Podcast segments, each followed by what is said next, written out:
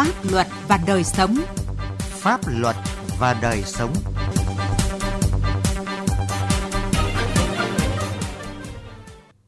Kính chào quý vị và các bạn. Chương trình Pháp luật và đời sống hôm nay có những nội dung sau.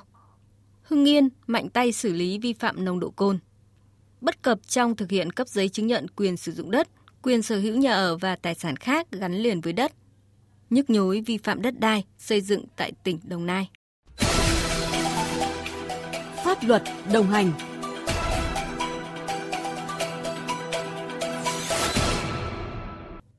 Thưa quý vị, thưa các bạn, xác định hành vi điều khiển phương tiện giao thông khi đã sử dụng rượu bia và chất kích thích là nguyên nhân trực tiếp gây ra những vụ tai nạn giao thông nghiêm trọng. Vì vậy, cùng với việc triển khai đồng bộ các giải pháp, công tác, lực lượng Cảnh sát Giao thông Công an tỉnh Hưng Yên đã và đang tăng cường kiểm tra xử lý vi phạm, góp phần ngăn ngừa và làm giảm tai nạn giao thông. Ghi nhận của phóng viên Quang Chính. Cùng tổ công tác kiểm tra nồng độ cồn đội Cảnh sát Giao thông số 1, Phòng Cảnh sát Giao thông Công an tỉnh Hưng Yên kiểm tra xử lý vi phạm theo chuyên đề người điều khiển xe trên đường mà trong cơ thể có chất ma túy vi phạm nồng độ cồn trên quốc lộ 5 một ngày đầu tháng 3 mới thấy được sự quyết liệt trong xử lý vi phạm của mỗi cán bộ chiến sĩ. Theo ghi nhận, hầu hết người tham gia giao thông đều chấp hành nghiêm các quy định của pháp luật về an toàn giao thông, phối hợp tốt với tổ công tác trong việc kiểm tra nồng độ cồn và ma túy. Tuy nhiên, vẫn còn các trường hợp vi phạm nồng độ cồn và họ đưa ra rất nhiều lý do. Ôi, đau lưng em phải uống thuốc này, cái thuốc là thuốc bắc, thuốc bắc bằng rượu, mỗi hôm phải uống một chén. Giải thích cho anh ta nhá, cái thuốc nam rượu đó thì để chữa bệnh, nhưng mà khi mà anh đã ngâm vào rượu, trong rượu có nồng độ cồn, khi anh đã uống vào rồi thì anh không được phép điều khiển phương tiện tham gia giao thông. Hôm qua là em có uống 2 cốc 3 cốc bia thôi, nhưng mà đến 8 giờ đến là sáng em ngủ vì em biết là sáng nay em phải đi làm, không em uống quá, nhưng mà không nghĩ là hôm nay vẫn còn như thế. Để phát hiện xử lý kịp thời các trường hợp điều khiển xe trên đường mà trong cơ thể có chất ma túy vi phạm nồng độ cồn, tổ kiểm tra nồng độ cồn đội tuần tra kiểm soát giao thông đường bộ số 1 Phòng Cảnh sát Giao thông Công an tỉnh Hưng Yên thường xuyên lập chốt tại trạm soát vé trên quốc lộ 5 vào nhiều khung giờ khác nhau trong ngày như buổi trưa, buổi chiều tối và ban đêm. Theo Thiếu tá Nguyễn Minh Khải, đội trưởng đội tuần tra kiểm soát giao thông đường bộ số 1, với các trường hợp vi phạm nồng độ cồn, đơn vị kiên quyết lập biên bản, giữ phương tiện và hướng dẫn người vi phạm bắt xe ra về. Tuyệt đối không để người say rượu tiếp tục điều khiển phương tiện bởi có nguy cơ cao đến tính mạng của chính họ và những người tham gia giao thông trên đường. Đối với các đối tượng mà đã sử dụng rượu bia thì người ta có hội nhóm, đặc biệt là về kiểm soát kể về ma túy nên người ta hội nhóm, nên chính vì vậy nên là khi mà chúng tôi lập chốt thì các đối tượng vi phạm thông tin với nhau, tìm các con đường mà tránh qua cái khu vực mà đội đã lập chốt. Thứ hai đó là đối với những người vi phạm trong cơ thể mà đã có rượu bia, thường cái việc xử lý là rất khó khăn, đặc biệt là cản trở rồi chống đối. Gần đây thôi, ngày 23 tháng 2 năm 2023 vừa rồi chúng tôi cũng đã phải bàn giao một đối tượng cho Công an huyện Văn Lâm để tiếp tục điều tra về hành vi chống người thi hành công vụ.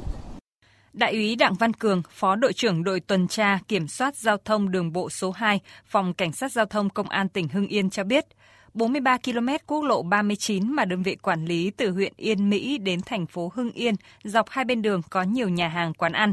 Để đảm bảo an toàn giao thông, đơn vị đã tăng cường công tác điều tra nắm tình hình địa bàn, huy động tối đa lực lượng, phương tiện, nghiệp vụ, kịp thời phát hiện xử lý các lỗi vi phạm, nhất là những lỗi có nguy cơ gây tai nạn giao thông cao như vi phạm nồng độ cồn. Đội Cảnh sát Giao thông đường bộ số 2 chúng tôi đã triển khai các cái kế hoạch chuyên đề để kiểm tra vi phạm về nồng độ cồn, tập trung kiểm tra tại các cái địa bàn khu đông dân cư, nhiều nhà hàng quán ăn và vào những cái khung giờ thường người dân tập trung ăn uống, khung giờ như từ 12 giờ đến 14 giờ và từ 19 giờ đến 23 giờ. Chúng tôi tập trung tuần tra kiểm soát là khép kín 24/24, tập trung một ngày 3 tổ, mỗi tổ 8 tiếng. Thượng tá Trần Công Quyền, trưởng phòng Cảnh sát Giao thông Công an tỉnh Hưng Yên nhìn nhận, từ việc xử lý mạnh tay các trường hợp vi phạm nồng độ cồn đã góp phần từng bước thay đổi hành vi của người tham gia giao thông. Kiểm tra, xử lý vi phạm nồng độ cồn cũng đã có những chuyển biến tích cực. Ý thức người tham gia giao thông trong việc sử dụng rượu bia đã giảm. Và chúng tôi cũng sẽ duy trì thường xuyên, xuyên suốt năm 2023, kiểm tra xử lý cái hành vi vi phạm về nồng độ cồn để hình thành thói quen, tạo lên văn hóa trong quần chúng nhân dân là đã uống rượu bia thì không lái xe. Chỉ tính riêng trong tháng 2 vừa qua, lực lượng Cảnh sát Giao thông toàn tỉnh Hưng Yên đã xử lý 273 trường hợp vi phạm về nồng độ cồn, xử phạt hơn 1 tỷ 300 triệu đồng. Để nói không với rượu bia khi điều khiển phương tiện giao thông cùng với lực lượng cảnh sát giao thông thì mỗi người dân cần nâng cao ý thức của mình khi tham gia giao thông vì sự an toàn của chính bản thân và những người xung quanh.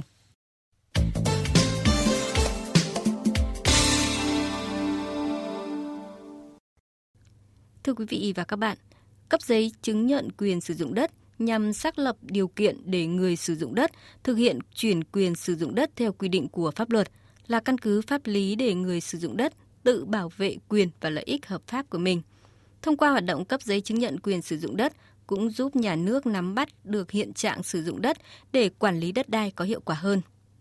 Góp ý vào dự thảo luật đất đai sửa đổi năm 2023, nhiều ý kiến cho rằng cần quy định chặt chẽ rõ ràng việc cấp giấy chứng nhận quyền sử dụng đất, quyền sở hữu nhà ở và tài sản khác gắn liền với đất. Theo dự thảo luật đất đai sửa đổi, đăng ký đất đai là bắt buộc đối với người sử dụng đất và người được giao đất để quản lý. Còn đăng ký quyền sở hữu nhà ở và tài sản khác gắn liền với đất thực hiện theo yêu cầu của chủ sở hữu. Như vậy, đối với đất đai, người sử dụng đất phải có trách nhiệm đăng ký, còn tài sản gắn liền với đất, người sử dụng đất có thể đăng ký hoặc không, tùy thuộc vào ý chí của chủ sở hữu. Quy định này đã và đang gây nhiều cản trở vướng mắc trong thực tế thực hiện các giao dịch dân sự, thương mại về đất đai. Thực tế đã có trường hợp tranh chấp xảy ra với nội dung bán đất mà không bán nhà, gây khó khăn cho cơ quan chức năng trong giải quyết tranh chấp. Luật sư Nguyễn Như Thành, Đoàn luật sư thành phố Hà Nội cho biết, quy định này cũng gây khó khăn cho việc xác định tài sản giữa cha mẹ và con, giữa vợ và chồng trong trường hợp giải quyết tranh chấp về chia di sản thừa kế, chia tài sản là quyền sử dụng đất, tài sản gắn liền với đất. Khi vợ chồng ly hôn mà tài sản cho các mối quan hệ đó mới chỉ xác lập quyền sử dụng hợp pháp đối với đất. Song quyền sở hữu nhà, công trình xây dựng lại chưa thực hiện việc đăng ký do pháp luật không quy định là yêu cầu bắt buộc.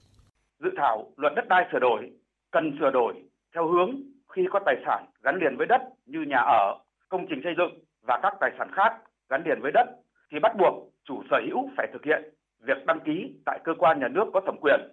Đi đôi với đó, cần quy định bổ sung về quy trình, thủ tục đăng ký quyền sở hữu tài sản gắn liền với đất.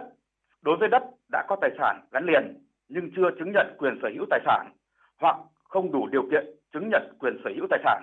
Quy định như vậy sẽ tháo gỡ được điểm nghẽn, nút thắt trong công tác cấp giấy chứng nhận quyền sử dụng đất, giúp người dân và các cơ quan thực thi pháp luật có căn cứ để thực hiện. Quy định này cũng nhằm bảo vệ quyền lợi cho người nhận chuyển quyền bởi giá trị giao dịch mà họ phải trả bao gồm cả đất và tài sản gắn liền với đất, vì trên hợp đồng không công chứng cho phần tài sản trên đất do người chuyển quyền trước đó chưa đăng ký quyền sở hữu. Điều 5 dự thảo luật đất đai sửa đổi quy định người sử dụng ghi nhận hộ gia đình là một chủ thể sử dụng đất. Tuy nhiên, thực tiễn đối với vụ việc tranh chấp quyền sử dụng đất mà trên hồ sơ địa chính hoặc trên giấy chứng nhận quyền sử dụng đất có ghi chủ sử dụng đất là hộ gia đình dẫn đến nhiều vấn đề phát sinh. Ông Thái Thăng Long ở thị trấn Nham Biển, huyện Yên Dũng, tỉnh Bắc Giang đặt vấn đề. Nhiều trường hợp không đủ căn cứ xác định tại thời điểm nhà nước giao đất, công nhận quyền sử dụng đất, cấp giấy chứng nhận quyền sử dụng đất thì hộ gia đình có những nhân khẩu nào? Những nhân khẩu này có đóng góp vào việc hình thành nên quyền sử dụng đất hay chỉ đơn thuần là có tên trong hộ khẩu gia đình thì được xác lập quyền sử dụng đất theo hộ? Trước đây hộ thì nó lại liên quan đến cả gia đình, con cái đều được hưởng như nhau. Thế sau nó mới cấp cho ông thì chỉ có ông có quyền. Bây giờ tôi đề nghị là cấp cho ông, bà, chỉ có hai người trong một gia đình, bố mẹ. Từ thực tiễn trong quá trình cấp giấy chứng nhận quyền sử dụng đất, quyền sở hữu nhà ở và tài sản khác gắn liền với đất ở địa phương, ông Hoàng Thế Anh, trưởng phòng Tài nguyên Môi trường huyện Kim Động, tỉnh Hưng Yên kiến nghị.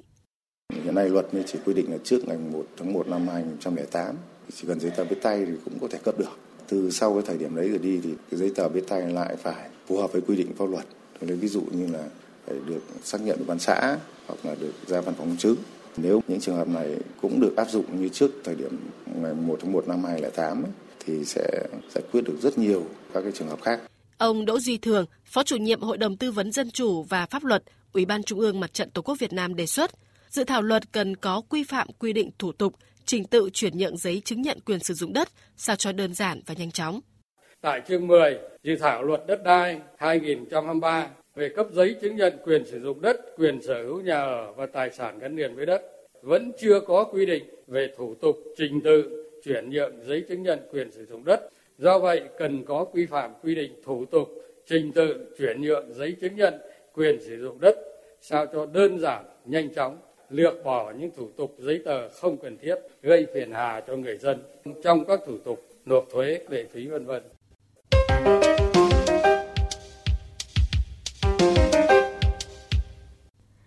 Thưa quý vị, thưa các bạn, mới đây một loạt cán bộ tại thành phố Biên Hòa, tỉnh Đồng Nai bị đề nghị khởi tố do có liên quan đến vi phạm về đất đai. Qua đó, phần nào cho thấy sai phạm về đất đai xây dựng tại tỉnh Đồng Nai là vấn đề nóng. Nguyên nhân của sai phạm đất đai xây dựng tại tỉnh Đồng Nai là gì? Và chỉ đạo khắc phục của lãnh đạo tỉnh ra sao? Về nội dung này, phóng viên Duy Phương, thường trú tại Thành phố Hồ Chí Minh có bài đề cập.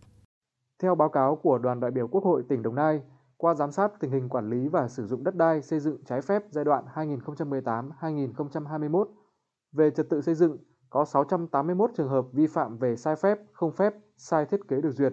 Tuy nhiên, chỉ có 112 quyết định xử phạt vi phạm hành chính được ban hành. Ông Thái Bảo, Chủ tịch Hội đồng Nhân dân tỉnh Đồng Nai chỉ ra, giữa vi phạm và việc ra quyết định xử phạt là chưa tương xứng. Về trật tự xây dựng, có 112 trên 681 vi phạm được ra quyết định xử phạt. Như vậy, có tình trạng xác định vi phạm nhưng chưa ban hành quyết định xử phạt. Theo ông Bảo, huyện Nhân Trạch có hàng trăm căn nhà xây dưới đường điện cao thế tại thị trấn Hiệp Phước. Việc này diễn ra trong thời gian dài.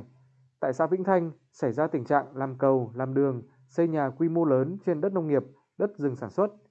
Còn tại thành phố Biên Hòa, trên địa bàn phường Hòa An có vụ việc xây dựng nhà xưởng công nghiệp trên diện tích 2 ha được quy hoạch là đất thương mại dịch vụ. Ở phường Phước Tân, nhiều biệt thự khủng, quy mô lớn xây dựng trên đất rừng sản xuất. Ông Thái Bảo đặt vấn đề. Qua cái giám sát ở các địa phương này, những cái vụ việc nổi cộm lên, có cảm giác là chúng ta biết hết, nhưng mà có làm ngơ không, có buông lỏng cái vai trò lãnh đạo quản lý thuộc trách nhiệm của địa phương và đặc biệt cơ sở xã phường. Kết quả giám sát của đoàn đại biểu Quốc hội tỉnh Đồng Nai cho thấy, đối với lĩnh vực đất đai, có 599 trường hợp lấn chiếm đất công. Kết quả đã xử lý được 15 trường hợp. Sử dụng đất không đúng mục đích có 388 trường hợp, đã xử lý 214 trường hợp. 25 dự án vi phạm pháp luật trong lĩnh vực đất đai, trong đó 10 dự án đã ban hành quyết định xử phạt. Ông Quản Minh Cường, Phó Bí thư Tỉnh ủy, Trưởng đoàn đại biểu Quốc hội tỉnh Đồng Nai cho biết, sai phạm về đất đai xây dựng không thể chỉ nói là nghiêm trọng mà là vấn đề nhức nhối. Bây giờ người lao động không có nhà ở thì người ta nhiều khi vì mưu sinh người ta làm liều. Nhưng cái vấn đề rất là lớn đó là cái nhận thức của từng cán bộ từ cơ sở cho đến từng đồng chí ủy viên ban chấp hành. Chúng ta đều phải có ý thức hết sức trong vấn đề này. Bí thư Tỉnh ủy Đồng Nai Nguyễn Hồng Lĩnh đề nghị 11 huyện, thành phố của tỉnh phải ra soát, chấn chỉnh lại về vấn đề sai phạm đất đai, xây dựng. Đồng thời, cấp ủy các địa phương phải ra chỉ thị trong đảng để thống nhất toàn đảng bộ nhằm thay đổi cục diện vấn đề. Theo ông Lĩnh, có chỉ thị mới xử lý được cán bộ.